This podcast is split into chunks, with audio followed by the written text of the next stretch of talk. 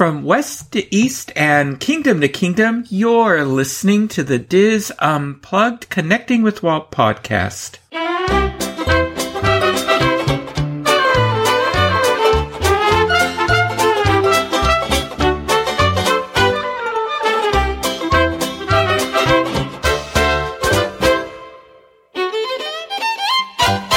Connecting with Walt is brought to you by Dreams Unlimited Travel, experts at helping you plan the perfect Disney vacation.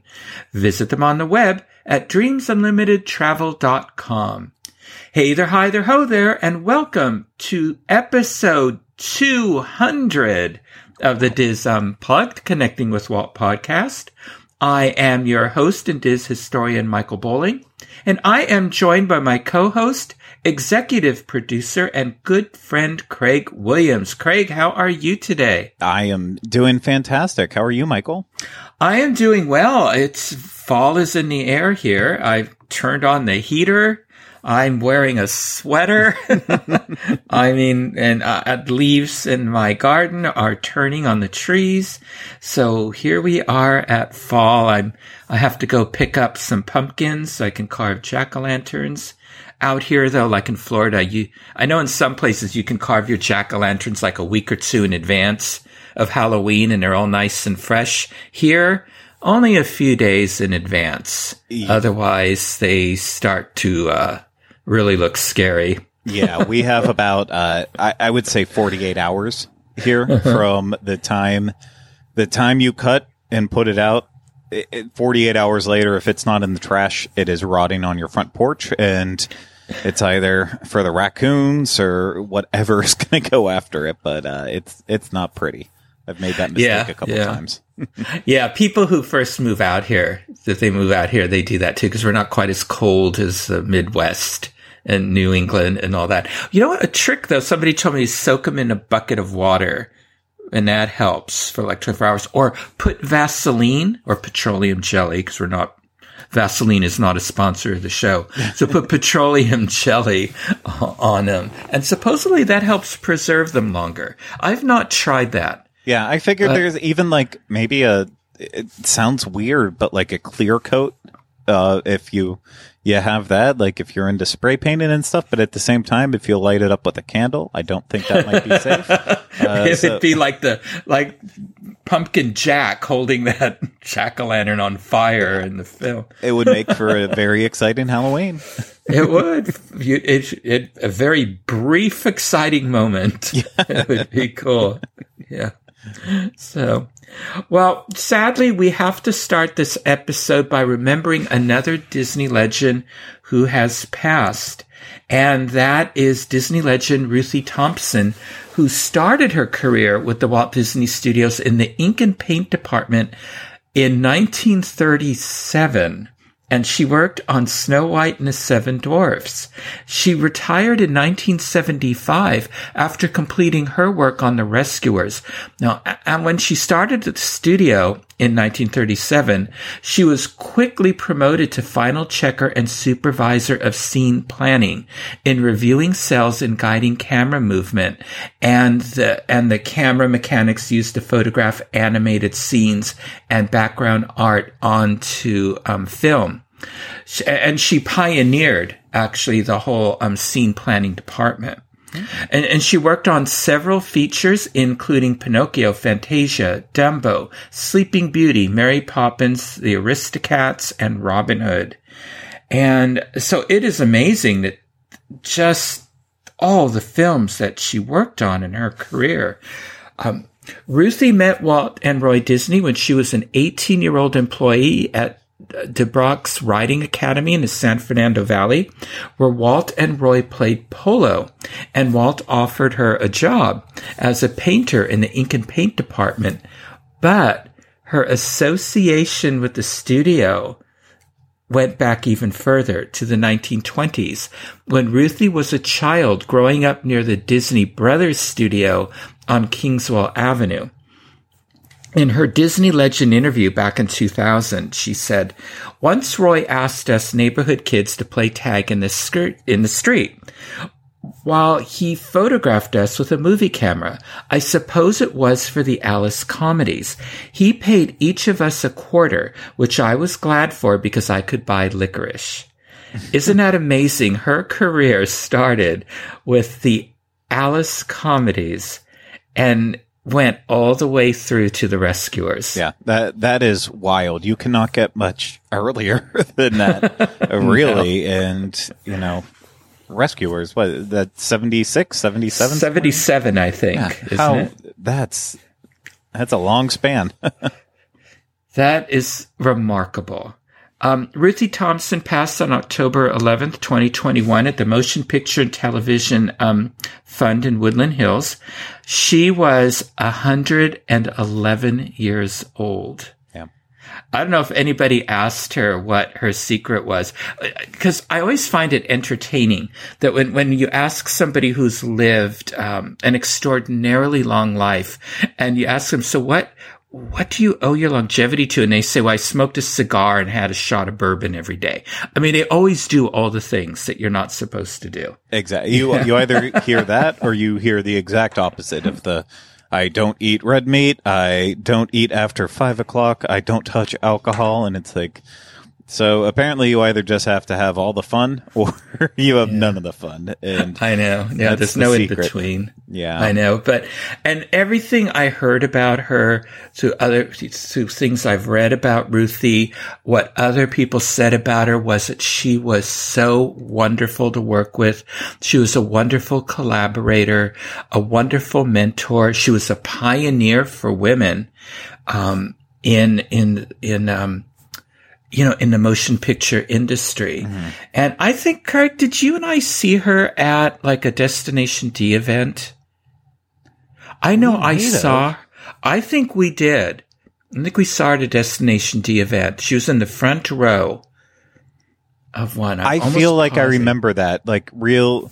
I, I, not to say it in this way, but I feel like we remember uh, just a really old person being there with it. But um, I but as a general rule, I felt bad with this one. Like I, I, I of course, I, I see emails come in like D23 will always send out their obituaries and I saw the name and didn't really, didn't really dawn on me recognize who it was. And then as soon as I saw the age, I was like, okay, I need to clearly look into this person a little bit more mm-hmm. because that's yeah. clearly not just your, uh, your run of the mill, uh, person in the Disney company at all. But, um, I think you might be right, though. I, I think. No, yeah. I, I remember seeing it. I think we were off sitting to the left, and she was down in the front row and right because she was in a wheelchair. Yeah. So she was down on the floor to the right. I can't remember what panel it was for, though. It's been so she wasn't now. a part of the panel, but she was there attending, and they spoke to her, and she was sharp as a tack. Yeah when they spoke. She spoke. They gave her a microphone and she spoke. And um, anyway, but last year for her 110th birthday, she told D23, "Have fun, try to do as much as you can for yourself, and remember all the good things in life." So all, all of us here at the DIS offer our condolences and best wishes to the family and loved ones of Miss Tompson. And of course, we are definitely going to remember her for all of the work and contributions she did on all of our favorite films. Yep. Well, you know, we've reached a significant milestone with connecting with Walt. This is our 200th episode. And you know, not all podcasts can, um, make that claim that they've reached 200 episodes. Uh, no, uh, not not in the the mainstream world of podcasting, and even on the DIS network. I, I checked to see what of our other shows have made it to 200, and obviously the Walt Disney World edition is oh, yeah. almost to 1200 now. So, but that's also the original. Uh, so that's in a different league. Uh, obviously the Disneyland edition podcast had reached over 200 episodes. Uh, the Universal Edition that I host with Rhino is we just crossed 300 a couple weeks ago. And congratulations! thank you, thank you. Uh, the only other show that has successfully crossed 200 is the Dreams Unlimited Travel Show, which has been on hiatus for a long time now. So um, I we are one of three active shows on the DIS Unplugged podcast network that have made it over 200 episodes. So, congratulations. Thank you. Well, Craig, congratulations to you. And thank you for all your support in helping to get us to this milestone.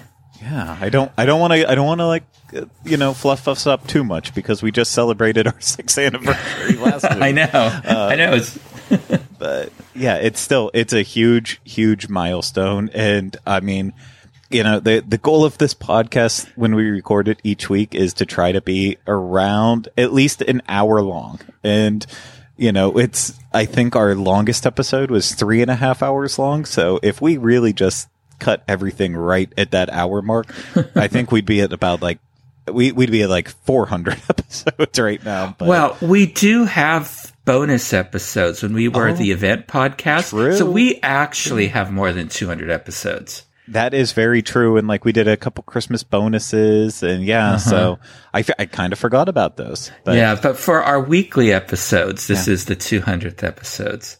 So, so but, awesome.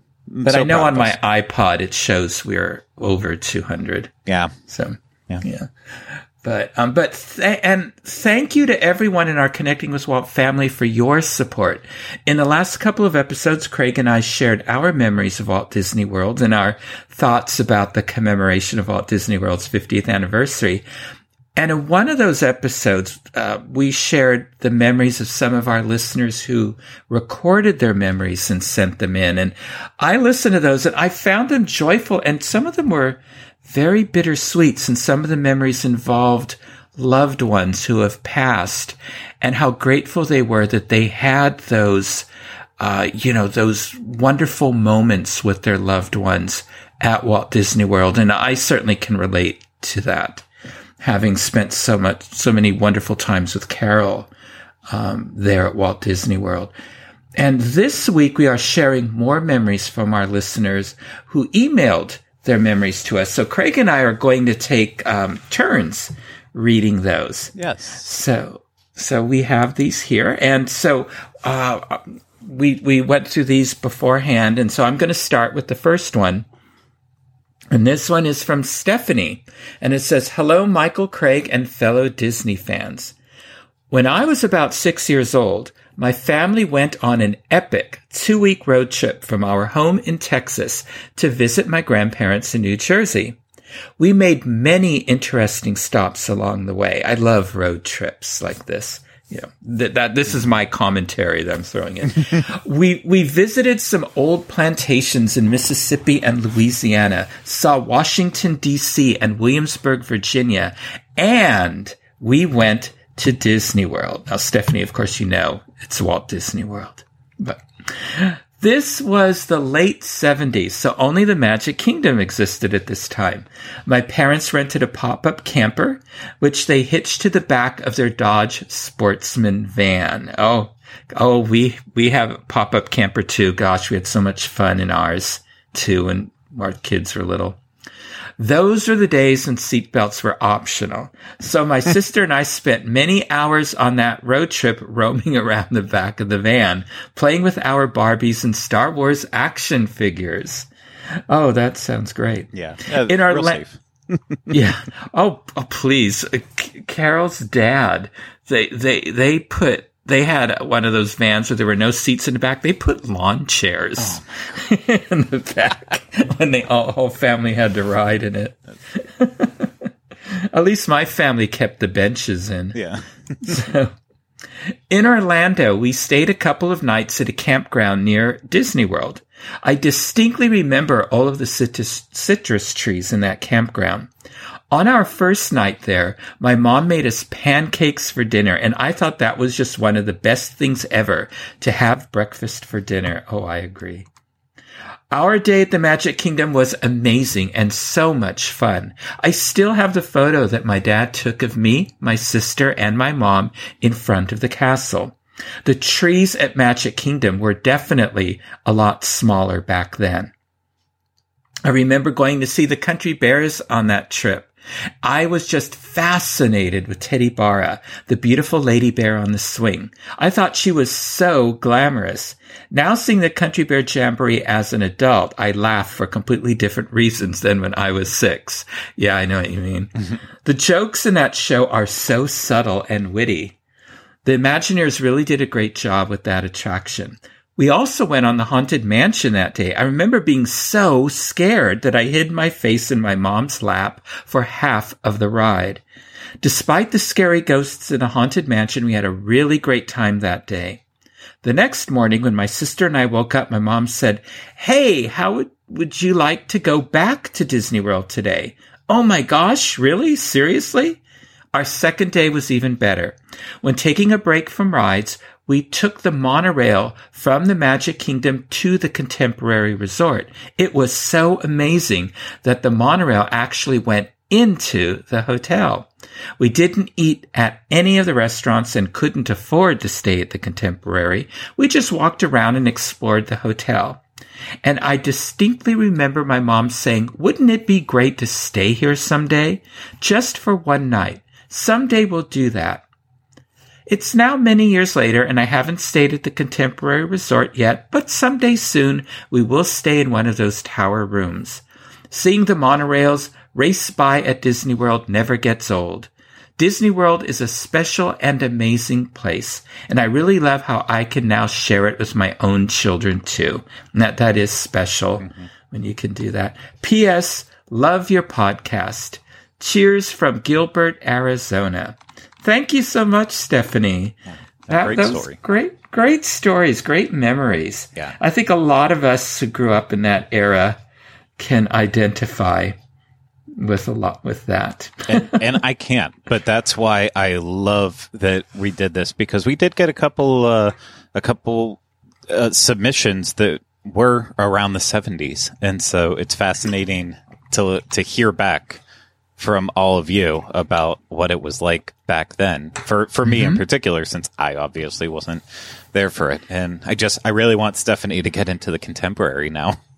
yeah, really, really. I need I need that to happen, and I need to know when it actually finally happens. Yes, you'll have to tell us, Stephanie. Send us a photo. Yeah, exactly. nice follow up. Mm-hmm. But our next one that we are reading comes from Natalie from New Concord, Ohio. Michael, I'll try to bring as much uh, passion and enthusiasm into reading as, as you do, but uh, no promises at all from for me at least. But oh, you'll uh, do just fine. I, I will do my best. I will do my breast. Breast. Wow, that's off to a bad start. You're off to a good start. Yeah, I, will, I, will, do my best to bring your stories to life as well as mm-hmm. I can. But uh, Natalie says.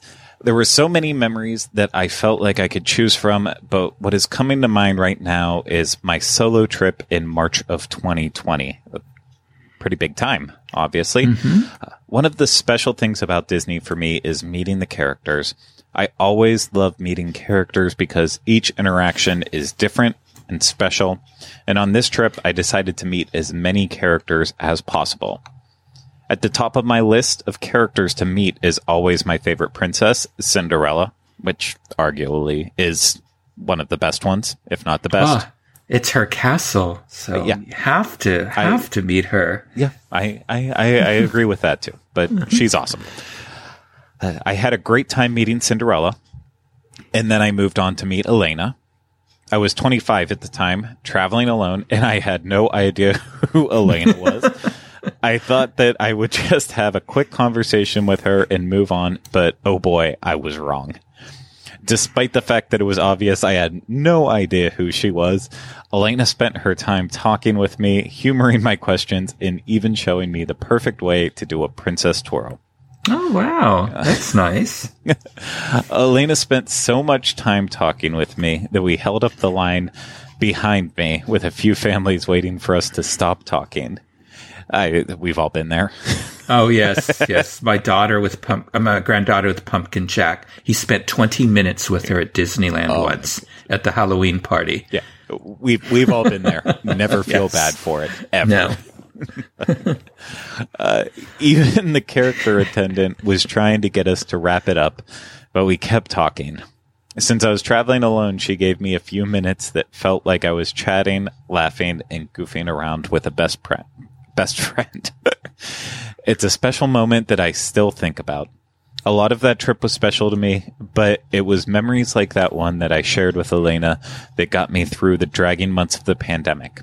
I still cannot believe how fortunate I was to have that one last trip before the country shut down and make those memories that will last a lifetime. I'm excited to see what the next 50 years of memories have to bring, and I can't wait to hear the other memories that people have from Disney World. And I, I, I love that story, and Mm-hmm. I just that is someone that I also envy being able to interact with a character that you have no idea who they are. I, I can't interact with the characters that I know who they are. I'm not good at that. So to have a conversation with one that you have no idea, but just embrace it, like I, I love that. I do too. And I think character interaction is so important. It's such an important part of a Disney park experience. And uh, I'm, I'm hoping they're going to bring it back. I know they sort of slowly are, but I'm hoping they're going to bring it back more because like, you know, like in this, this story you shared with us, Natalie, I mean, this is a highlight talking with this character. And I think of so many times that my family interacted with characters and it was the highlight. My granddaughter, Pumpkin Jack, uh, you know, oh my gosh, I thought they were going to call security on us, but he was so fascinated with her. And this was at the Halloween party where you only have a few hours to chat with them, but she chatted up with everybody. And uh, she's, you know, we know the evil queen and, um, and and and Maleficent personally at Disneyland. And so when they see us, they always take time out to make our, our time special. And these characters just such an amazing job. When I'm at a park sometimes, I'll take a rest on a bench where I can watch families interact with characters because I just think that is such a fun experience especially children seeing the characters for the first time. And um, Yeah. it's just wonderful to see their expressions. Yeah, that's and that is one of the things that's just slightly better about Disneyland. But you know, I I hope that I hope that it's all reassessed once uh, we're b- back to meeting characters in Walt Disney World a little bit more uh, normally, rather than just yelling at them from the train station. Which that's Yeah. fun, but not not quite the same. Yeah, yeah. I was excited to see the Country Bears when I was last out there. You know, they were they spent a lot of time above the playhouse, uh, and but um, it would be nice to have them walking around again. Yeah. But anyway, but okay, this next one is from Jay in um, Raymond, um, Missouri, Mississippi, I think. Mississippi. Thank you. Couldn't correct me. I I- I'm just get all guessing. my states One of the two. Okay, it's one of those. No, I'm sure you're right. So anyway, I had a few trips to Walt Disney World that included several great memories. Especially experiencing river country. That is one thing I always regret. We never got to do river country. However, my favorite Disney memories are of cast member interactions with my children. The first came on the first trip that we took my oldest daughter a few months before she turned three. It was the end of the day at the Magic Kingdom and we went back to Toontown for a last visit to Mickey's house, which was my daughter's favorite attraction. We did not realize that the area closed early before fireworks, and when we arrived, Mickey's house was closed up.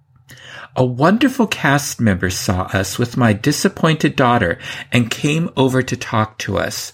She knelt down and explained to my daughter that Mickey had to leave his house because he was going to shoot fireworks for her.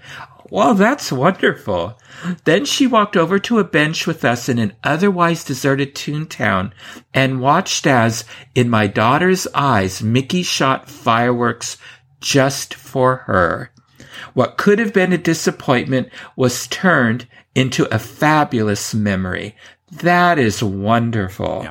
That's Wow. going above and beyond for sure. What a what a way to turn it around. Yeah, I, I'm I'm So- pretty much speechless on it. Like that is, it, I I wish we knew that cast member's name too, because that's Really? hopefully someone that you can still interact with today. Uh, going to the parks. That's just that. What a special story. Really? A second favorite came with my youngest daughter when she was three. She wanted a Disney ring, and of course, none of the rings in the shop were small enough for her. She, on her own, went to a cast member in a shop at Hollywood Studios and asked him why they didn't have rings small enough for her. We didn't even hear her ask him. In a few minutes, this cast member came from the back of the shop, got down on his knees, and fit an adjustable ring on my three year old daughter's finger. Now that is amazing. yeah. Yeah. that he found the ring. Cast members and the magical moments they create are what bring us back again and again. That, just how wonderful the you know with everything going on in the park with all the wonderful attractions and everything that it's cast members a couple of cast members that made the whole trip magical for your daughters. Yeah. That's terrific. You, you never know where the magic's going to come from but mm-hmm. uh, i i there is something special when it's from the cast members. It's just it's that extra it is that extra level of personality, which exactly what Jay said. Why you why you keep coming back again and again mm-hmm. when you get those moments. It's special. Yeah, absolutely. And our next one that we have is a fun one. It comes from it comes from our DIS contributor, friend of the DIS, uh, John, aka Big Fat Panda. Who, I love his work. Yeah, I, I do too. He is an amazing person, and if this by any chance is there's another John who also goes by Big Fat Panda, then I apologize for confusing you with uh, the one that I'm like a hundred percent positive that this is, but especially uh, considering the story, I can I can hear his enthusiasm as uh, as as he wrote it, which I wish I wish he would have recorded it. He did offer to record it, but I forgot to respond back and tell him, yeah, yeah, record something uh, for us here. But uh, he said not sure if you still need interesting stories, but mine was meeting Roy E. Disney at the 25th anniversary. Oh, wow. Yeah. Uh, he was doing an interview and everyone wanted autographs. I yelled over the people and said, I just want to shake your hand, which that is something that he would absolutely do 100%. uh, a handler told us he had no time to meet with us and could not do autographs, but Roy still heard him. After the interview, he got up, pushed everyone aside, took me to the side, shook my hand, and we had some nice words. And it was incredible for this young Disney fan. And I, that, that is incredible to, it, I mean, 25th anniversary, I'm assuming he means of Walt Disney World in this. So 25 years ago, uh, Big Fat Panda was not doing what he does now. So he was just another person. To, mm-hmm. to know that that Roy E. Disney went out of his way just to to make his day a little bit better. That's that that says something about his character. Says a lot. Of, yeah, it does. Says a lot about Roy E. Disney. Yeah.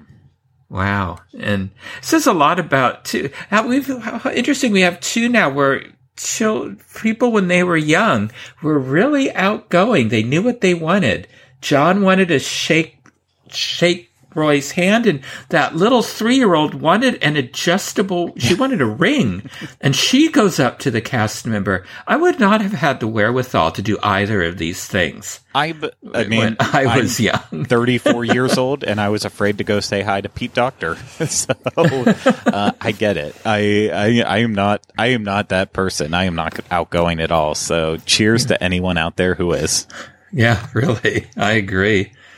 Okay, our next one is from Jessica. She has a couple of stories for us.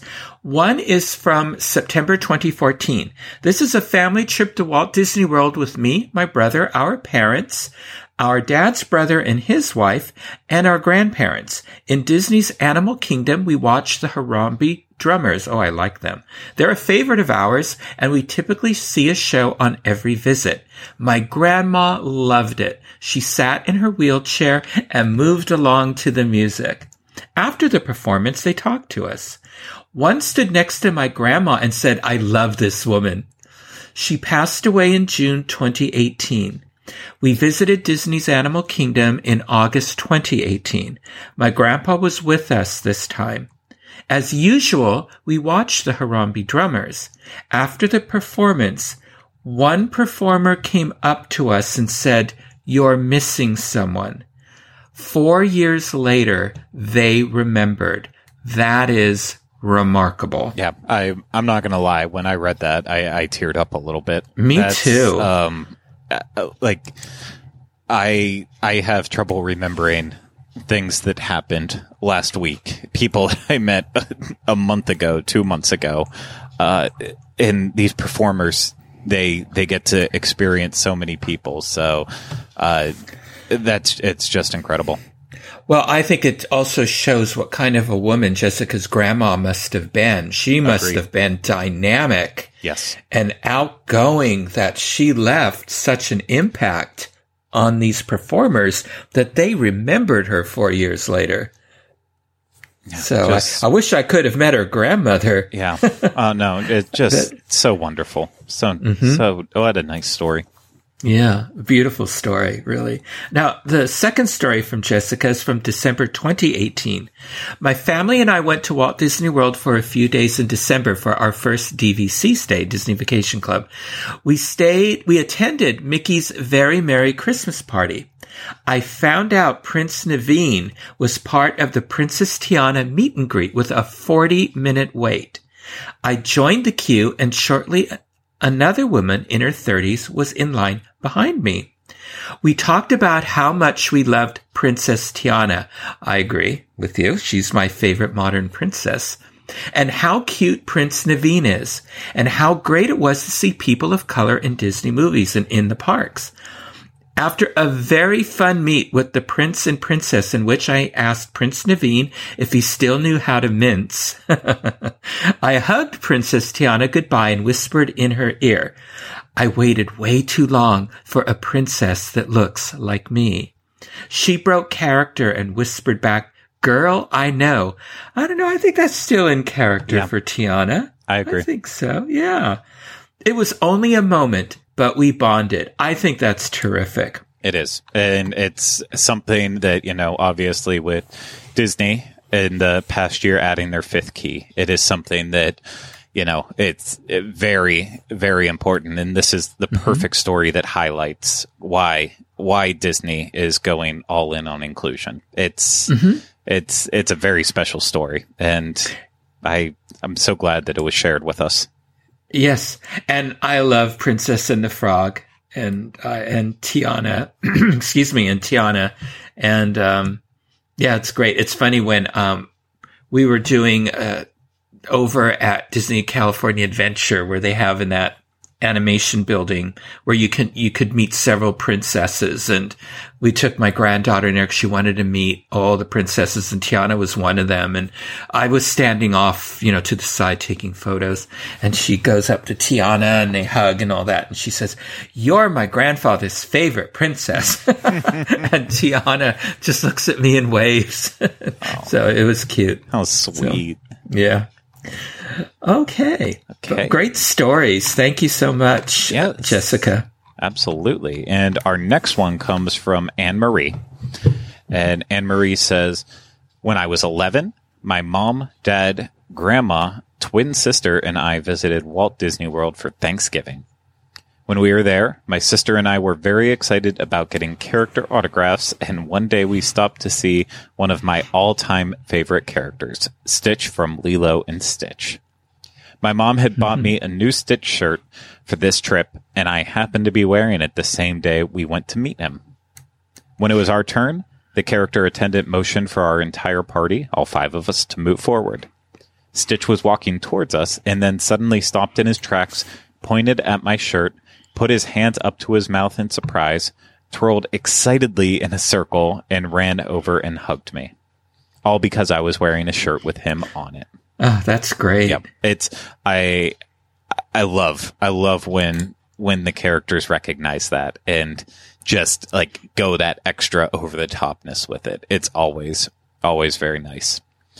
Uh, we went on to take our pictures together and sign autographs and continued on with the rest of our vacation. This moment has stuck out to me for years because the small act of being excited to meet me while wearing my Stitch shirt was such a magical Disney moment for me and my family.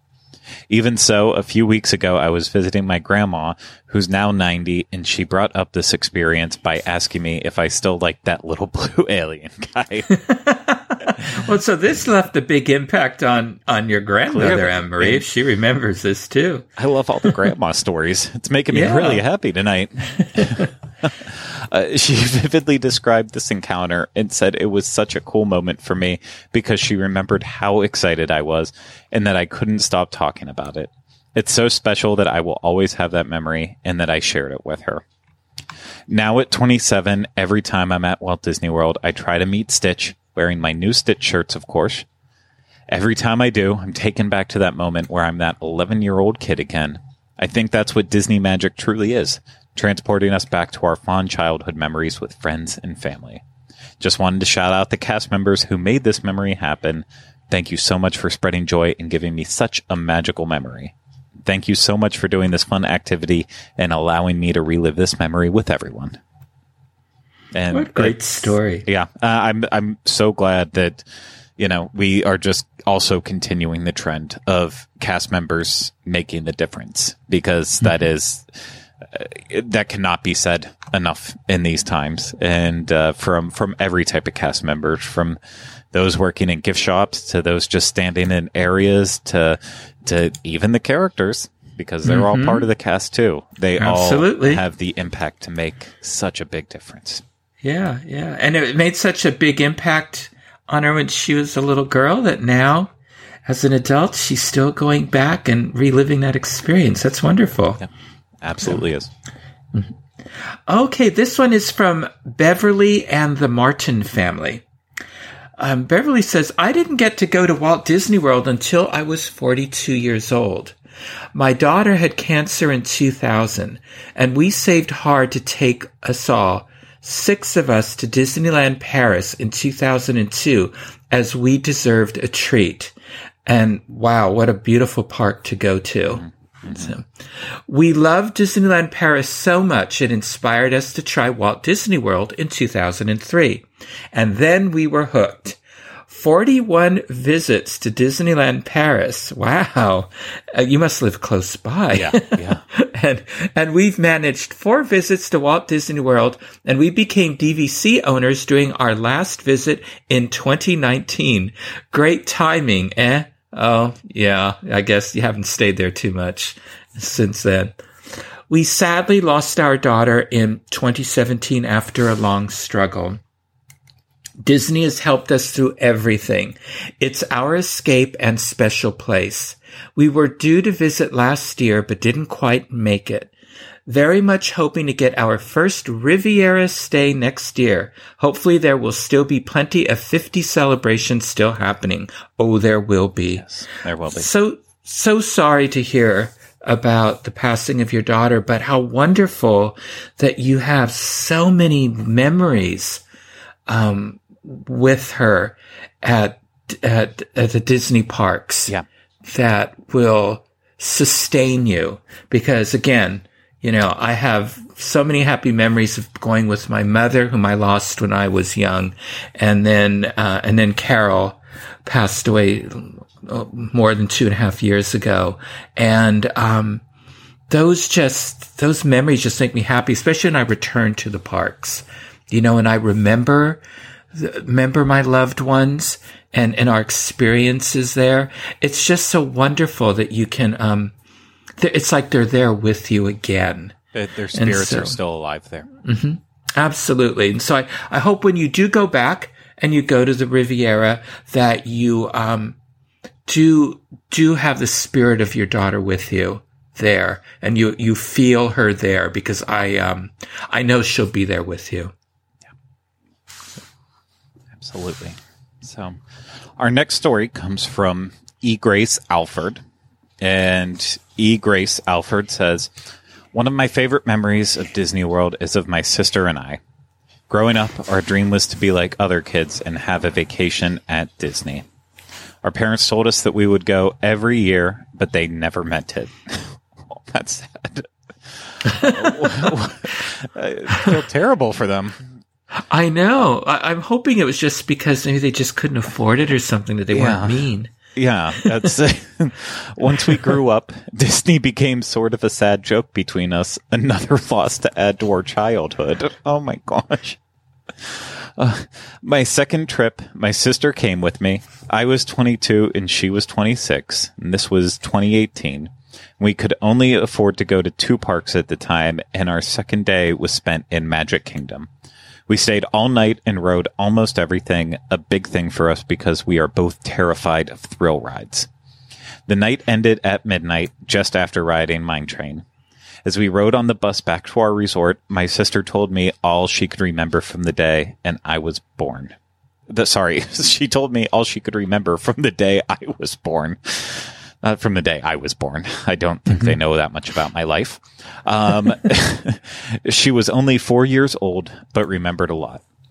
I was falling asleep, you know how those buses can rock, and listening to my sister tell her version of my coming into this world at Disney, and it was our childhood being fulfilled. And while she was telling me of my birth, because that's kind of a weird thing, and why was she telling me of my birth? Because that's kind of a weird thing. I'm, I'm asking you the same question. Uh, but once the clock struck midnight, I turned 22, which I, that's uh, spending a birthday at Walt Disney World or any of the Disney parks is is extra special. But mm-hmm. considering that it it was that childhood fulfillment for them, I think that's just that's that's even better. And I really, I hope that, you know, they're able to consistently go back to Walt Disney World in the future and, and make those memories that they didn't necessarily have growing up as a childhood, but mm-hmm. hopefully, hopefully make them now that they're older and be able to take their families or friends or loved ones, whoever, whoever they want to, and just keep creating more new memories. And what I think must have happened here was that you the bond that being at the park together created just just brought up this love that your sister just wanted to reminisce and tell you everything she remembered. And I think that's something that the the Disney experience does for, for us. It, it, it brings us together and, and it, it can bring up feelings of joy and happiness and love that maybe under other circumstances, we might not have the opportunity to share. But here, your sister, this brought up the opportunity for her. And, and what a special thing that was. It was on a Disney bus, but it was still special. It, it, and it is a kind of Disney magic, you know, when that happens. I agree. So this is from Brandy. she has, I have so many stories, but the one that stands out the most was our first trip in 2010. Me, my husband, and our two kids, six and two years old. We had no idea what we were doing. We just enjoyed ourselves. Those are the days when you could go to Walt Disney World and just do that. The first Magic Kingdom night, we stood on the bridge heading into Tomorrowland to watch fireworks. My husband put our six year old son on his shoulders, and I held our two year old daughter. As the fireworks were going off, my son said, I will never forget this. He is 17 now, graduating, and he still talks about that night. I- am assuming your husband doesn't put him on his shoulders anymore, though. Hopefully not. we have three kids now and go almost every year. Each trip is better than the last, but that first trip is most special. And how cool that after all these years, your son, he's a young man, he still remembers that time being a six year old and how, you know, just how magical that was for him that he still remembers it. And someday he's probably going to put his own son on his lap, on, on, his shoulder, hopefully not blocking the people behind him and maybe standing in the same spot and, um, sh- and sharing that experience. Yeah. And saying, my, you know, your grandfather, he held me on his shoulders when I was your age and we watched the fireworks from here. That's what's so cool too about about Disney and going to the parks. Yeah, uh, it's uh, I in, in terms of like discussion of how young is too young to be going to Disney, and you know what's the right age to to match in. You know, I obviously we heard the great stories about uh, the the three year olds and what an impact that can make. But I, I truly am like I'm in that mindset of that that five, six, seven year old time period right in there. I think I think that's the sweet spot. It's That's yeah, that's the magical age. I mean, granted, that's when Everything is I so went for the real. first time, so that's why I I stick to it. But it, I I think that is like it's just a really a really good age. It's Yeah. you are you are still wrapped up in in the magic of the parks, and they seem just bigger bigger than anything else. But you still your memory's starting to work a little bit better than when everything Mm-hmm. was just kind of blurry. Yeah, I went to Disneyland my first time when I was one, and, and I have no memory of it. Yeah. And then there's people like my sister who swears that she can remember everything from the time that she was six months old. I'm not buying it, but I've heard people that that's possible that Yeah. they, they say they do. uh, I'm I'm not buying it. I'm not buying it one bit. And she doesn't listen to this, so I know I'm safe. So uh, it's all good. but our next story comes from Liz, and Liz said. My husband and I had a magical honeymoon in Disney back in 2007. When we were riding Splash Mountain, there were two teenagers in front of us. The teen boy's hat went flying off his head as we went down the big drop, and somehow I managed to catch it.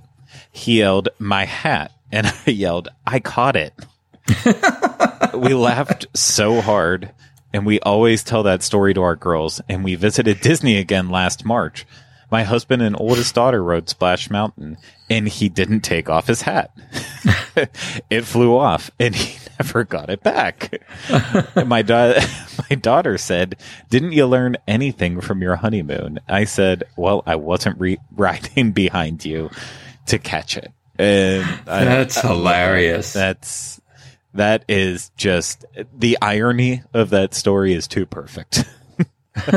That is great. Oh, wouldn't that be terrific if if the photo flashed as she was catching that hat? Uh, that yeah, that I, Oh, that would have been the one that you buy.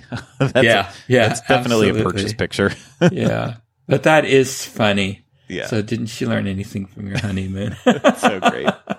so clearly, this was a story that had been shared enough times that the children knew this story. That's funny. It's a great story. I understand why. Yeah. So, okay, this next um, memory is from Heidi. The day we left Walt Disney World, I filled out a lost and found card saying that Jaden had lost his little die cast test track car. It was about $6. We figured he left it on the rug while playing with the blocks earlier in the day while we were checking in the luggage. We didn't think anything would come of it. A few days later, we got a large box delivered from FedEx. It was from Pop Century where we stayed. It said they learned that Jaden and Acacia were test track fans and that Jaden had lost his car. They hadn't found his car yet, but they sent this playset in appreciation of us staying there. We were so surprised. They could have just sent the $6 car, but they sent the $20 playset instead. Just another reason why we love Disney. Another example of cast members mm-hmm. going above and beyond. You know. Oh, so, and- and you would love this one, this test track. So I- this was your attraction. I, it was, and I have that playset, and I also have the smaller diecast car as well too in my Collection. Did you did you find that at, at Pop Century? I, I did not find it at Pop Century. I did purchase those uh, myself when when Test Track was announced for being remodeled and changing the theme. I was like, oh, I got to buy all the Test Track stuff now because that it's not going to even if it's the same Test Track by name, it's not going to be my Test Track with the the crash test dummy look to it. So I, I had to invest in in all of the stuff with it. So I have that all, but it's honestly that's that's the greatest things with with Disney and Lost and Found, and uh, uh, not just even Lost and Found, but like it. This one reminded me of when I was 12, 13, and I got a puzzle from one of our trips, and of course it was missing one piece, and like I I remember writing an email saying like I just I can tell you exactly where the piece is if someone could help me get one. And no response back but then it was you know had the address included to say can you send me this one puzzle piece but then it was like a month later the puzzle showed up at our house the the full the full brand new set so I had I had duplicate copies of it something that was you know the only way to really resolve the situation, but uh, it it just it was still it was completely unexpected. I thought I was just going to always go and have that puzzle piece just constantly missing, but they hmm. they went above and beyond with trying to make sure that I I had that full set. Yeah, that's great. It's very nice. Yes. Yes, it is. And Moving on to our next story. This is a long one, so I apologize if I screw up at periods through this, uh, specifically to Megan, who is the one who wrote in with this story and says, My favorite Disney World memory is actually an evening of magical moments. While the story may be long winded, I hope you find it worth the read. Sit back and pretend you're on Big Thunder Mountain Railroad because this here is a night of one wild ride. I, I like I like that you know it's there was a little bit of extra uh, craftsmanship put into this one. So uh, congratulations, Megan. Uh, we decided to go to Disney during the fall, one of my family's favorite times to go. In that year, 2012, we all wanted to go to Mickey's Not So Scary Halloween Party. All week, we secretly hoped for a sneak peek of New Fantasyland slated to open that December. Utilizing our park hopper, we would haul ourselves to Magic Kingdom every morning to check and see if it was opened. It never was. The night before our last day was the Mickey's Not So Scary Halloween party. We had given up on seeing a preview of New Fantasyland and was just having a great time being dressed up and enjoying the candy, atmosphere, and short wait for all the rides. We were in Tomorrowland and my husband and I kept getting stopped by multiple people for our costumes. We had decided to dress as Mary Poppins and Bert. My husband stole the show. He really looked great with his chimney smoked face and wonderful, wonderfully awful, awful British accent. He oh, used just like Dick member. Van Dyke. I know. Was, it, this is pretty bad too. Yeah, it, it had to be awful. It just had to be. One of the lovely cast members stopped us and actually recognized us from earlier that week. We got to talking, and she said, You guys are so great. In a half an hour, go to the front of New Fantasyland. Don't tell anyone. We, of course, told her we had a family with us, and she said we could bring them. There were four of us at the time. We couldn't believe our luck. They had a sneak peek, and we were literally that night the first of the public to walk through New Fantasyland. Wow, that's that's cool. It is. I didn't cool. realize it was that long ago when I, it opened. It's been yeah. I'd forgotten. It's wow. December 2012. That was my mm-hmm. first press event with the DIS. Was New Fantasyland. Oh wow. Yeah. Huh. Uh, we walked through in awe and rode Under the Sea Journey of the Little Mermaid. We then experienced Enchanted Tales with Belle. My husband and my dad both played the guards. Of course they did. they did a great job. We walked around enjoying the sights and decided to go into Gaston's pub. We walked in and they gave us a free cinnamon roll, uh, excellent, and LeFou's brew, even better. I, I like LeFou's brew. Yeah, it's, it's base, it's apple juice, but it's still tasty. Yeah, it's I good. like it. Yeah. Mm-hmm. We couldn't believe all our luck. It was amazing. We did notice that everyone inside was in costume. I don't know if this is true, but it seemed like they let cast members pick and choose park guests who were in costume to get a sneak peek. We ended up making conversation with a family from California who were all dressed as pirates. We loved chatting with them and decided we would all find a place for the parade, and we wanted to make sure others had the chance to experience the new section of the park in case they only let in so many at a time. There were literally hardly anyone there. On the way out, it was roped off again and no lines were formed. Just cast members telling people who asked it wasn't open yet. As we sat down to enjoy the parade, still pinching ourselves and enjoying our new friends, but not pinching them, a cast member came by and gave us all popcorn and drinks. Oh my goodness. I would have been thrilled with popcorn. what did did someone think you were famous? Like I, come on. I was on cloud 9. I had never won anything in my life and at that moment thought all my luck must have been saved for that night. We had great seats for the parade. The headless horseman was amazing. Then came the villains. I went to grab my phone and take pictures, looked up, and there was Captain Hook and the Wicked Queen standing right in front of me, arms crossed, looking at me like scum of the earth. I suppose the child in me froze. For a split second, I thought, oh my gosh, I'm in trouble. People around were laughing and hollering. One of our new pirate friends came stammering over, acting as Captain Jack Sparrow, and looked at Captain Hook and said, Listen, mate, she's got the rum. Savi? That's great. It is. It's right into character. Mm-hmm. Captain Hook looked at me and tipped his hat, got down on one knee, and kissed my hand. Oh my gosh. I died with laughter. The queen stepped forward and whispered, Your hat is the fairest in the land, but only for tonight. I had made and decorated the iconic black with flowers Mary Poppins hat. To this day, I sometimes wondered if I dreamed all of this. If my family hadn't been around, I'm not sure if anyone would have believed me. We went back to the hotel that night feeling as if we all left a trail of pixie dust wherever we walked. The next day, we decided to pay it forward and bought a number of Disney gift cards, snacks, and pins and handed them out to families we saw enjoying themselves. Oh my gosh. That- how kind. wow. I, no words, no words to even describe how kind that is. That is just, that is next level. Um, wow.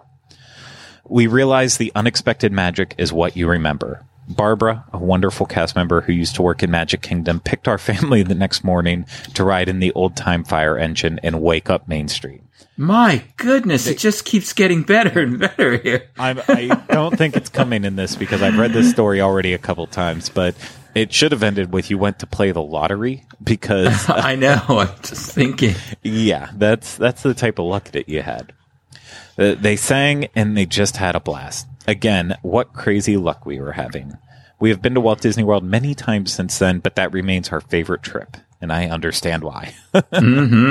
Years later, we found out that our new neighbors had been at Magic Kingdom for the party the same night as us. They never knew there was a sneak peek of New Fantasyland.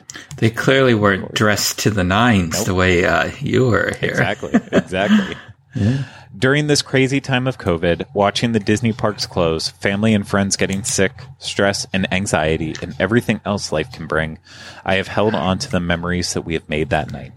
The unexpected kindness, the magical moments, and the pure delight of dressing up and being a child again have gotten me through many things. I think that's what sets Disney apart. I'm not sure who read this long email, but thank you for letting me relive that night. If it's Michael or Craig, thank you for continuing connecting with Walt.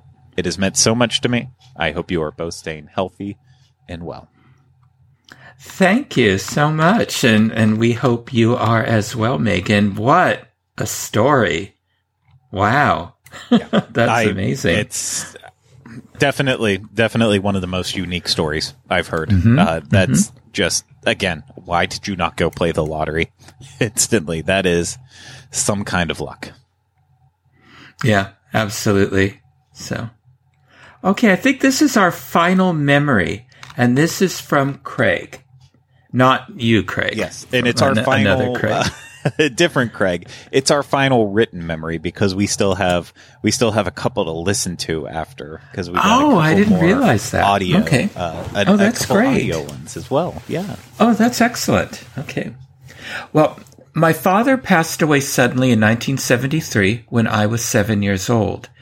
It goes without saying it was a tumultuous year for me, my mother, and my two younger siblings. Six months later, my mother was determined to do something to make the world a more, more normal for her three young kids. So she decided to take us all on a plane and fly to Disney World from Canada. The world was a different place back then, and there were many barriers for a single parent to be able to do this. For example, she had to leave the three kids with a stranger at the terminal to go on a bus. No kids allowed to pick up the rental car at the car rental building. That is crazy that they don't allow children to go with their parents to Yeah. get the rental car. Weird. That's nuts. But she persisted and made it happen. I so clearly remember the moment we all walked on the Main Street for the first time with our ticket booklets in hand. We all broke down crying and hugging, realizing for the first time in a while that life was going to be okay. Now almost 50 years and many trips with my own family later, I still pause for a moment every time I walk onto Main Street to remember that first time and remember that thanks to my awesome mother, life is okay. And I think that's a nice way to sum up the written memories. I agree. That It's beautiful. that yeah, life life is going to be okay.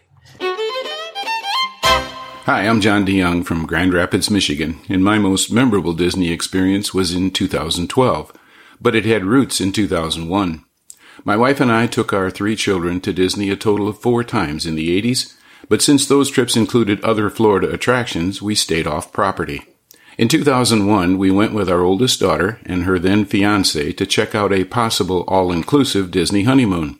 We stayed at Old Key West, and as everyone who has stayed both on and off property knows, the difference is significant, especially in your state of mind. On one morning during that 2001 trip, we were waiting at the Turtle Pond bus stop, and the thought crossed my mind that it would be great to someday bring my whole family here. In 2001, only one of our children was married, and we had no grandchildren yet. Just over 11 years later, in June of 2012, that trip became a reality. There were 15 of us in total, and believe it or not, the two two bedroom condos that we stayed in were right across the street from the Turtle Pond bus stop. Hi, Michael and Craig. This is Christopher in New York City.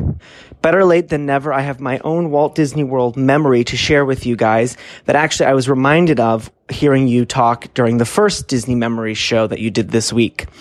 So, my whole life when I was growing up, my family of four, my parents, my sister, and I would go to Walt Disney World every spring break uh, together. But when I was really young, my mom and sister went, just the two of them. They had a girls' trip. They got to go to a preview day at what was pre- before Animal Kingdom opened. And they also had dinner at Chefs de France in the France Pavilion at Epcot.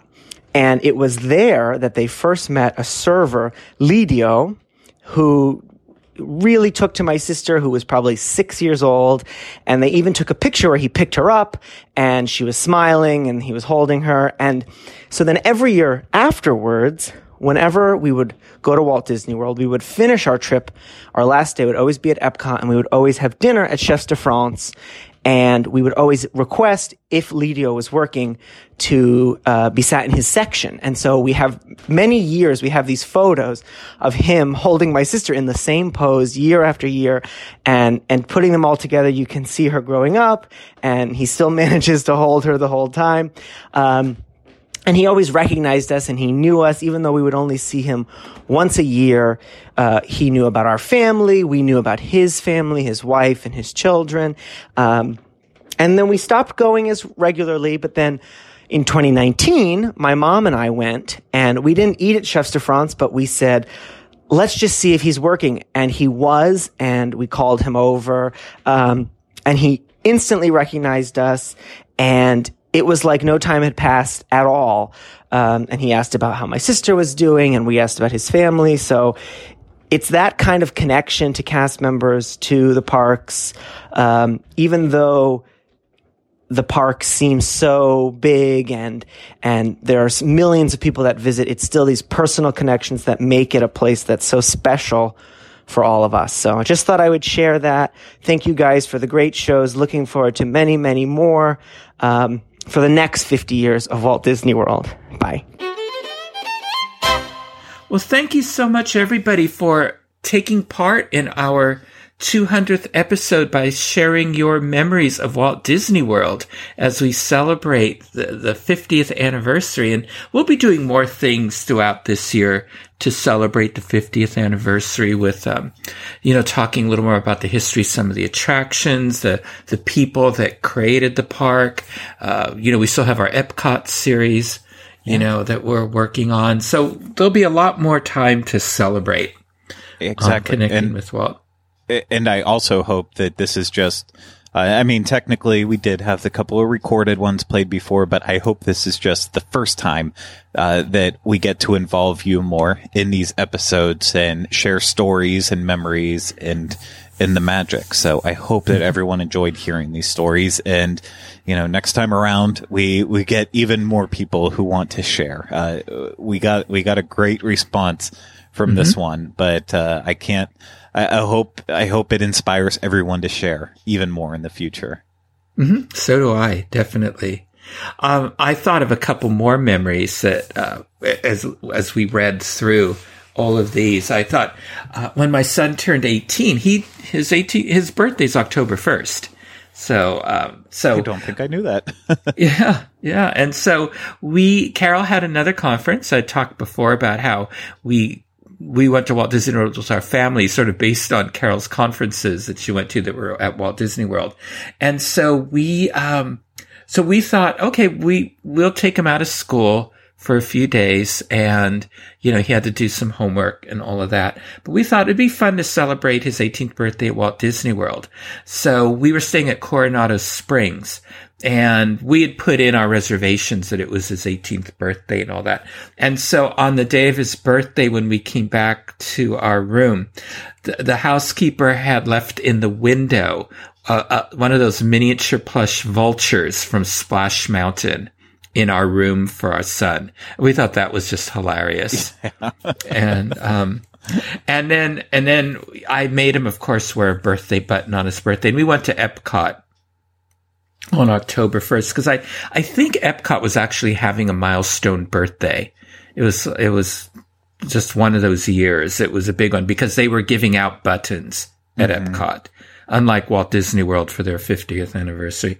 And, and it was so funny because this was the first time that my son was sort of shy. He didn't like date a whole lot and all that. And he was a handsome fellow. He was, um, like six two and blonde and all that. And so we went to the France Pavilion to watch the film, and that was his first experience with people trying to pick up on him because a couple of the cast members there tried to pick up on him and invite him invite him to a party after you know after they were off. Oh, and that's um, hilarious! Um, it is hilarious, and and uh, he handled it very well, very smoothly and casually, and um, and got out of it. But it was sort of funny just to to watch him, um, you know, ha- handle it with grace and and courtesy and all that. I don't know if I would have been able to say no back then. it was a little easier. It was a little easier for him. I won't. I won't get into the reasons why, but um, it was. But another time um, we went. This was when I think it was right before our Panama Canal cruise, and the Sea with Nemo and Friends had opened, and they made a big deal at the queue of how it took you from above the sea and gradually you went under the sea, you know, underwater. And so I'm walking through it and I'm thinking, yeah, they're doing a really nice job of bringing, you know, you're under the pier, under the boat. Then I'm looking at the floor and I'm thinking, is there water on the floor? I thought, they have really gone to extremes to make you feel like you're you're underwater. Well, then we saw customers running out with towels and big mops and letting us know that we need to evacuate the pavilion because the big aquarium tank had sprung a leak. And that water was from the tank. It was not a special effect. And so they walked us out and uh, we had to go on um, the sea with Nemo and friends a little later on and uh, so that was that was a, a, a bit exciting. So, uh, so I guess they plugged the leak. I don't know how they do it, but they have a way. Yeah, I mean, it's uh, we. I'm sure it's happened many times throughout the years. Uh, but even even in this age of social media all the time, I don't I don't think I've seen that one, at least from my memory. Yeah, yeah, no, it was it was it was funny, but they got us out of there fast. So did you have any more memories, Craig, before I, we move I on? Don't know. I, okay. I have been trying to think of some, but I feel like I was a chatterbox in our first episode with it. And I mean, I I made a whole bunch more new memories during our 50th anniversary celebration, but then we we talked about that last week in our episode yeah. that was not intended to be about the 50th anniversary, but uh just it, our outro. We just got to talking. Yeah. yeah, we just we just kept talking, and then once we couldn't stop, we're like, uh, I think we have an episode. Yeah. but um, I I did. I will I will state again. I had a great time watching Kite Tails with you. It was uh, just it, it. It I think it made me appreciate the show a little bit more.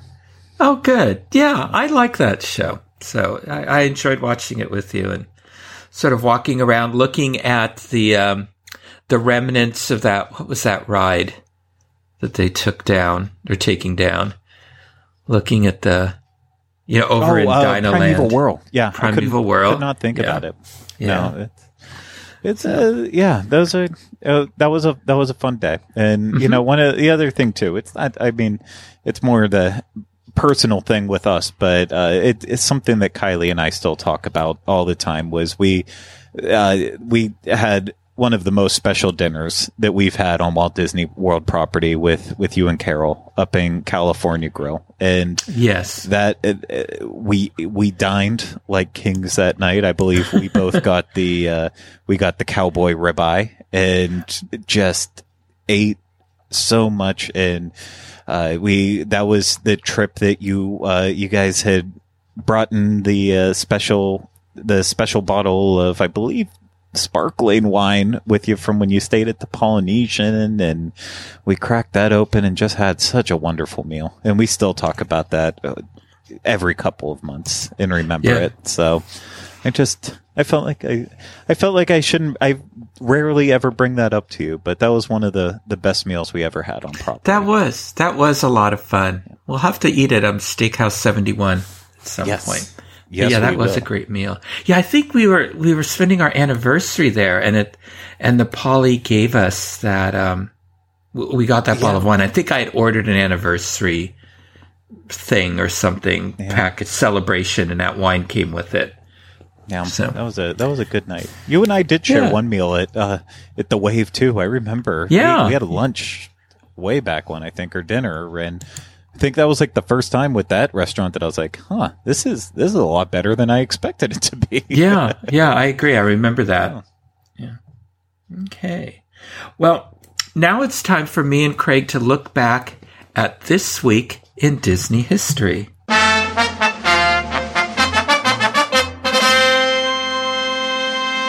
Okay, well, Craig, let's see if we have, if any of these events, we, we, we have memories together in that, in these two. So, okay, we're starting with October 17th. On October 7th, 2007, the Walt Disney Company announces future plans for the overhaul of what area?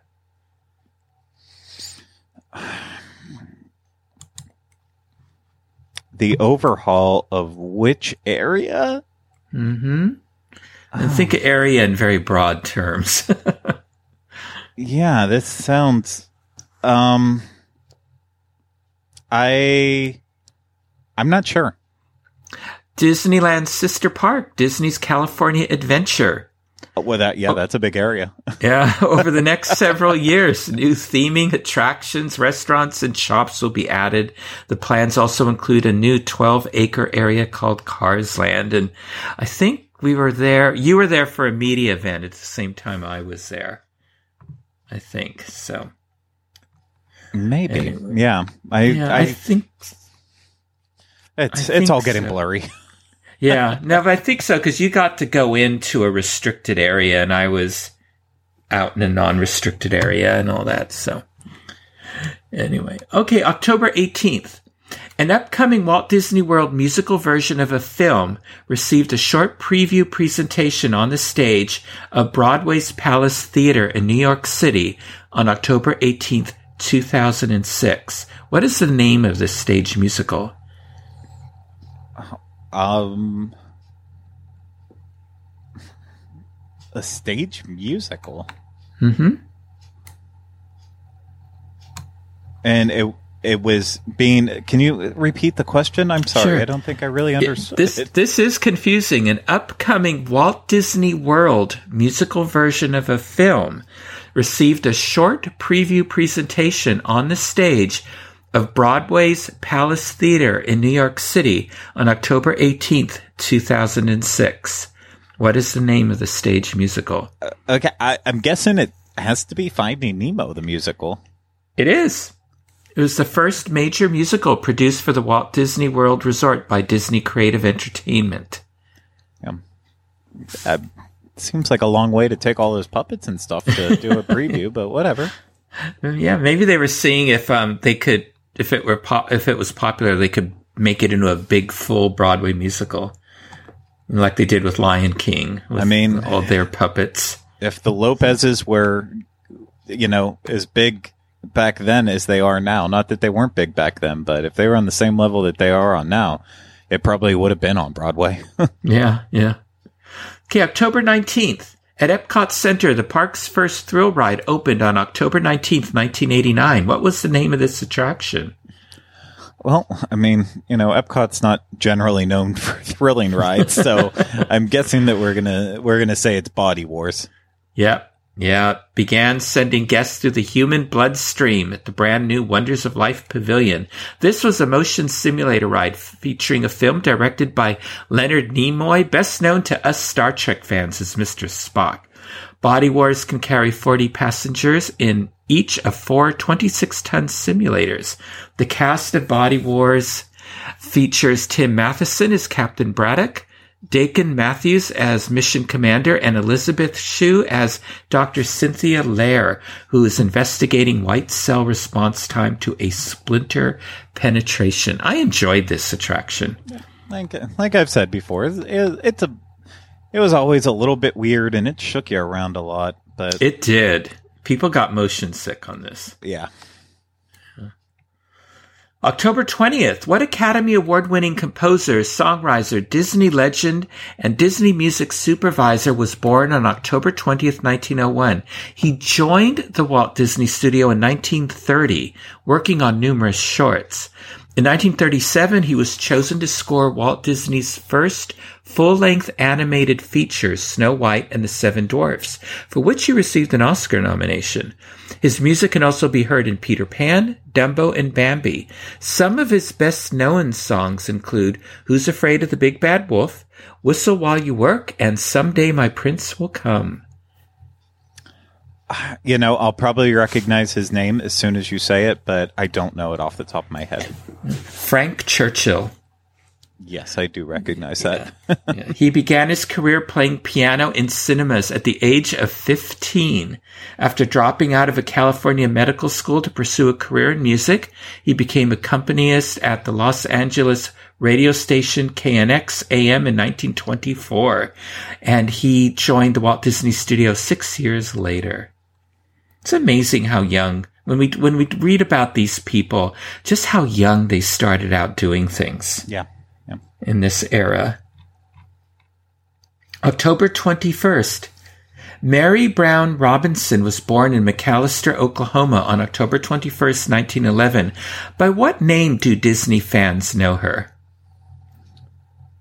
Um, I'm just going to take a guess on this and say Mary Blair. Absolutely. Graphic designer and illustrator Mary Blair. Starting at the Walt Disney Studios in 1940, her unique color stylings and design work inspired animated features such as Alice in Wonderland, Cinderella, and Peter Pan. She also helped decide, design the attraction It's a Small World, painted mural art for Disneyland's Tomorrowland Promenade, and designed the 90 foot high ceramic tile mural for Walt Disney World's contemporary resort. Mary Blair was named a Disney legend in 1991. This reminds me of something I was watching on the plane that I downloaded from Disney Plus. It was, what's that, Behind the Attraction series that mm-hmm. we both find annoying. I watched the It's a Small World one. They talk about this, the, the mural at the Contemporary, and they say there's no explanation for why she put in the five-legged goat. There is an explanation from Mary Blair herself because she wanted to remind people that there is no, there is no perfection in the world. There is always an imperfection. And that's how she showed it by putting in the five-legged goat. So how that. the people that made that didn't know that it just drove me nuts. Yeah, well, I mean, we, we already know that in terms of they did bad research clearly, and then also like they stole the one guy's artwork and just replicated it. So there's there's a lot of problems with that production. Clearly, Yeah. Anyway, they should get me involved. okay. October 22nd. Dick Clark, one of the driving forces behind popular music in America, American Bandstand, was very popular, toured which Walt Disney World resort on October 22nd, 2003, prior to its official opening? Hmm. I am. I am not sure which one it would have been.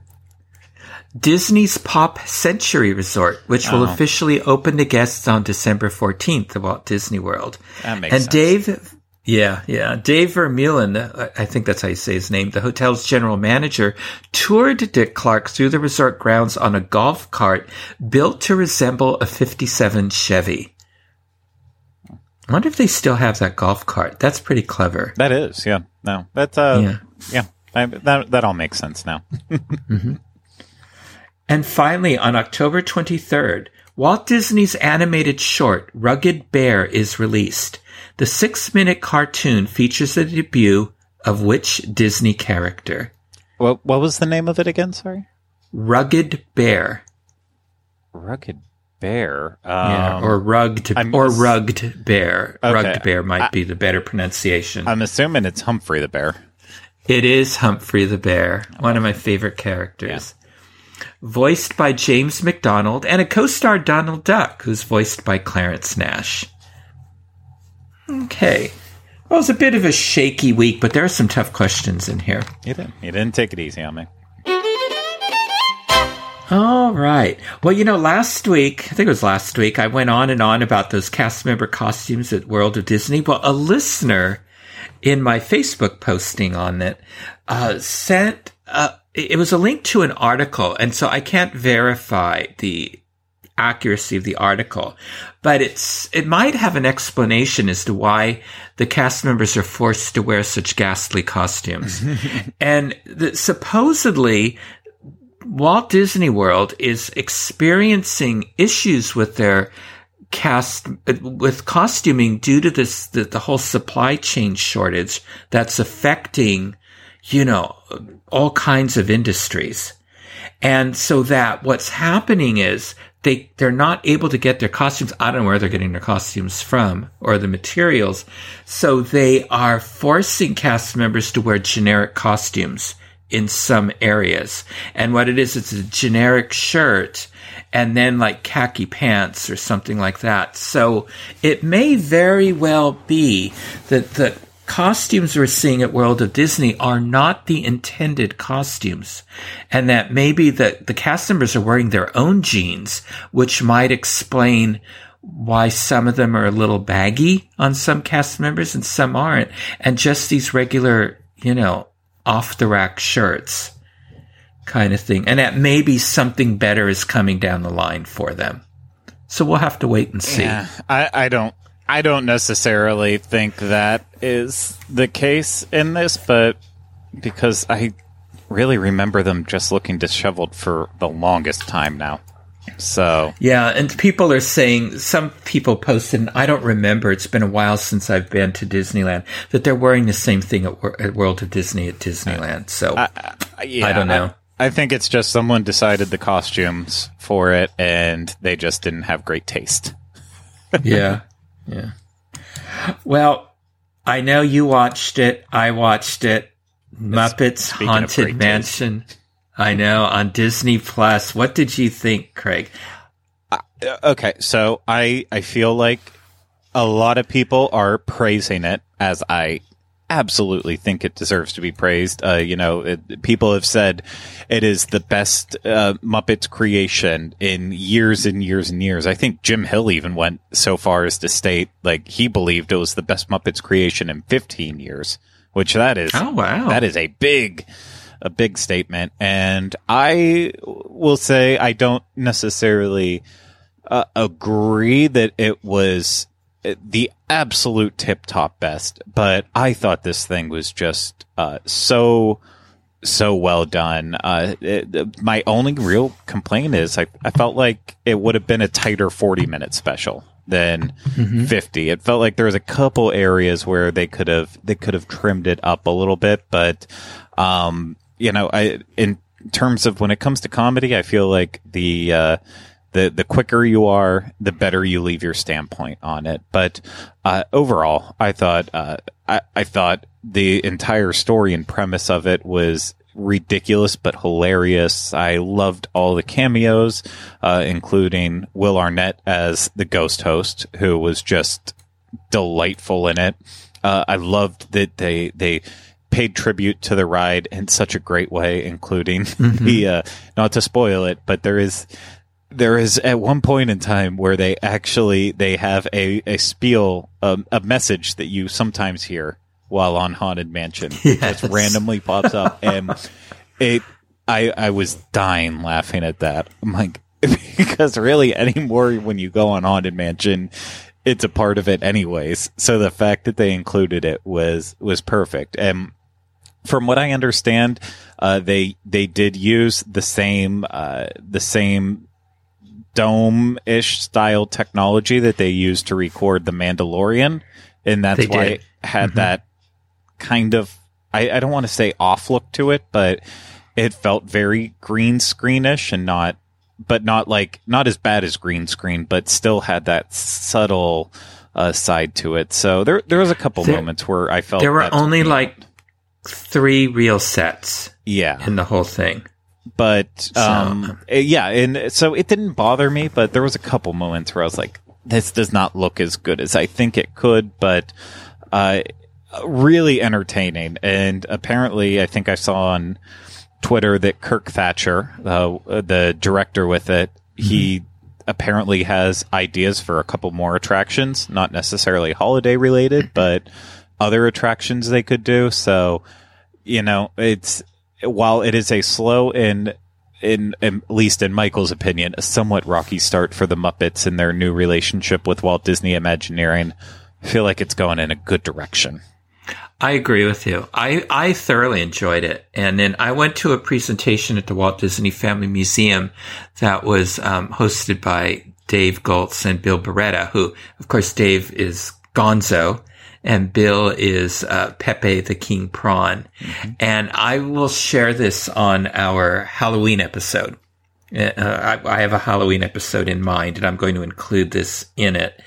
And oh my gosh, they were so funny. But they talked a lot about um, the making of this special. And I happened in the audience, um, I was in the front row and I sat next to, as it turned out, one of the creators of this and we got to talking and he's, and I mentioned that I felt that Disney really didn't know what to do with the Muppets and that Muppets Haunted Mansion seemed like they were going now in the right direction. And he said yes. And he said they're under new, um, they're under sort of new executives now and they and so that he feels they're in a really good place. And they're and I'll get into who they're under uh, on our Halloween episode. But and they yes indeed they do have ideas for other shows. Bill Barretta has ideas that he for more Muppet shows. And they're all in the initial sort of you know blue sky stages some of them right now. But we are going to see more of this. And the the length was determined because for a, a television special they determine what the length should be. Mm-hmm. Appa- and that's why it's that odd 52 minutes and all that because i guess if it ever goes to network tv they have room for commercials or something. Yeah. So, It's- um, yeah, I mean, it's, Yeah. and that's if you follow like the hour long format with TV mm-hmm. shows, that's where I'm like, they could have made it that like solid 40 minutes because that's basically Yeah. if you cram in a lot of commercials with it, but they also have that option too where they can they can place more commercials in it and cut Yeah. down on the runtime. But I I I don't want to say it in this way. I hope it never sees the light of day on network television for this. I like that it's special and on Disney Plus and a reason to mm-hmm. subscribe to that. I, I Yeah. think it's perfect for it. I agree. And he said one of the reasons that they, there's a reason why they chose Haunted Mansion, and I'll get into that on our Halloween special. So I'm doing lots of, a lot of reasons why you want to listen to that show. and, um, me. but they, but they, they chose Haunted Mansion for a reason. And one of the reasons is that they sort of wanted to, you know, the, what is the, what is the television special for Halloween? That we don't miss every year. It's the great pumpkin Charlie Brown. And they wanted to knock Charlie Brown off his pedestal. So I don't, uh, as a massive fan of Peanuts and Snoopy, uh, at times me I, too.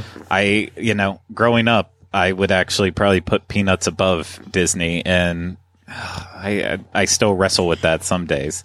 I don't know if they knocked off, uh, if they knocked off the Great Pumpkin, but it, they they did a heck of a job with this thing. They did, and I'll watch this every year. Uh, I mean, I really enjoyed it. and I I am so much happier with this kind of of venue for the Muppets. This kind than Liberty Square. Well, there's room for um, both.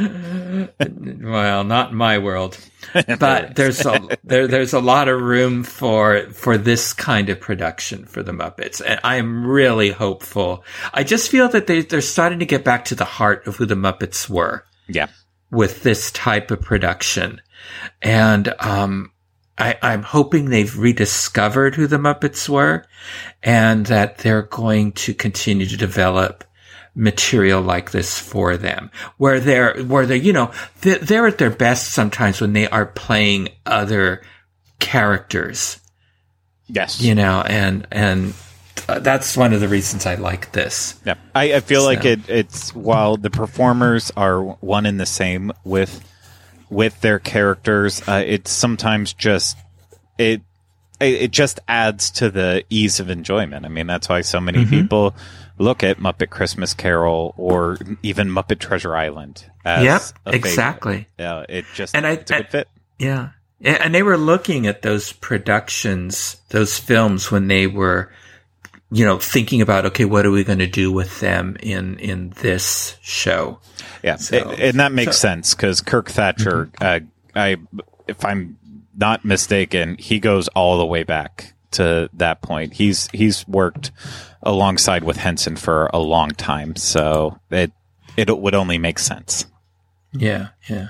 Speaking of Disney Plus, it's announced this week that they're supposedly going to be working on another film that those of us who listen to Connecting with Walt would it will supposedly enjoy.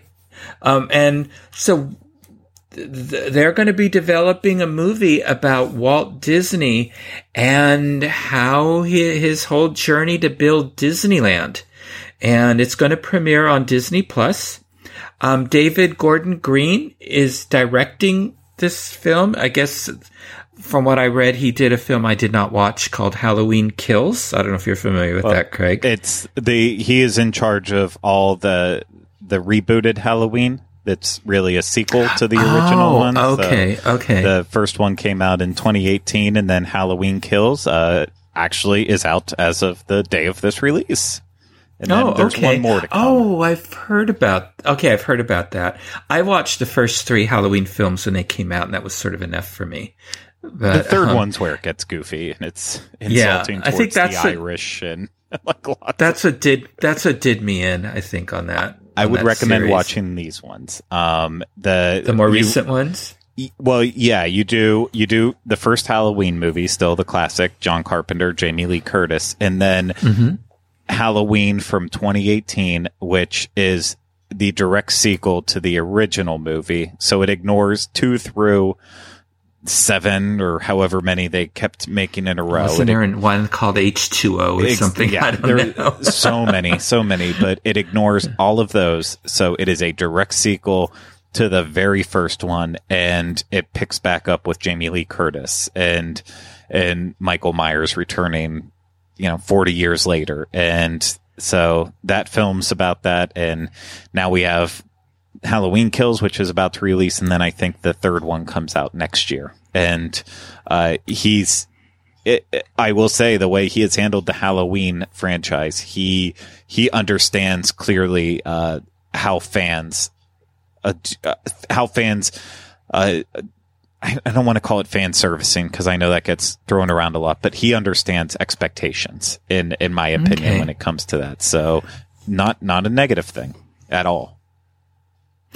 Okay, and then uh, the the person writing the screenplay, you'll be able to pronounce his name, Evan Spiliotopoulos. He d- his credits include Disney's Beauty and the Beast and Snow White and the Huntsman. He's supposedly writing the screenplay.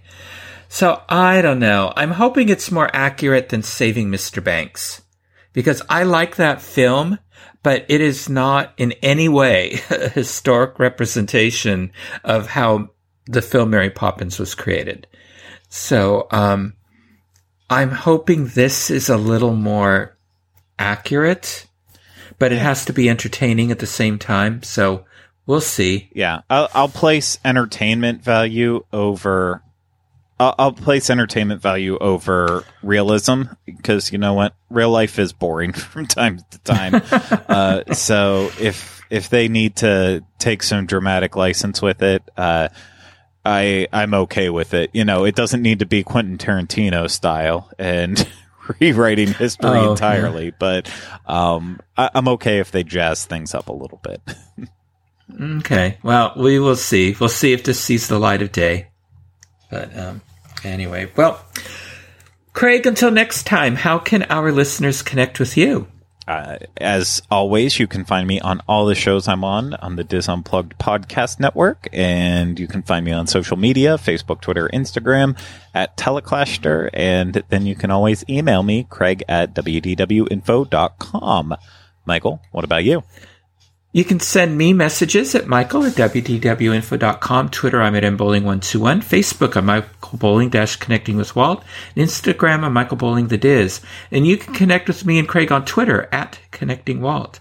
If you would like to listen to more shows on the history of Walt Disney, his studio, his Imagineers, and Disneyland, check out our Disneyland podcast archives for my Disney history episodes on the link Craig includes in our show notes or at disunplug.com.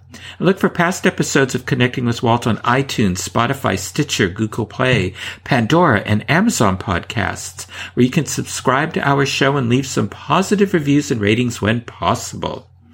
Thank you for making us a part of your day. And remember, I only hope that we don't lose sight of one thing that it was all started by a man, Walt Disney, and his brother Roy.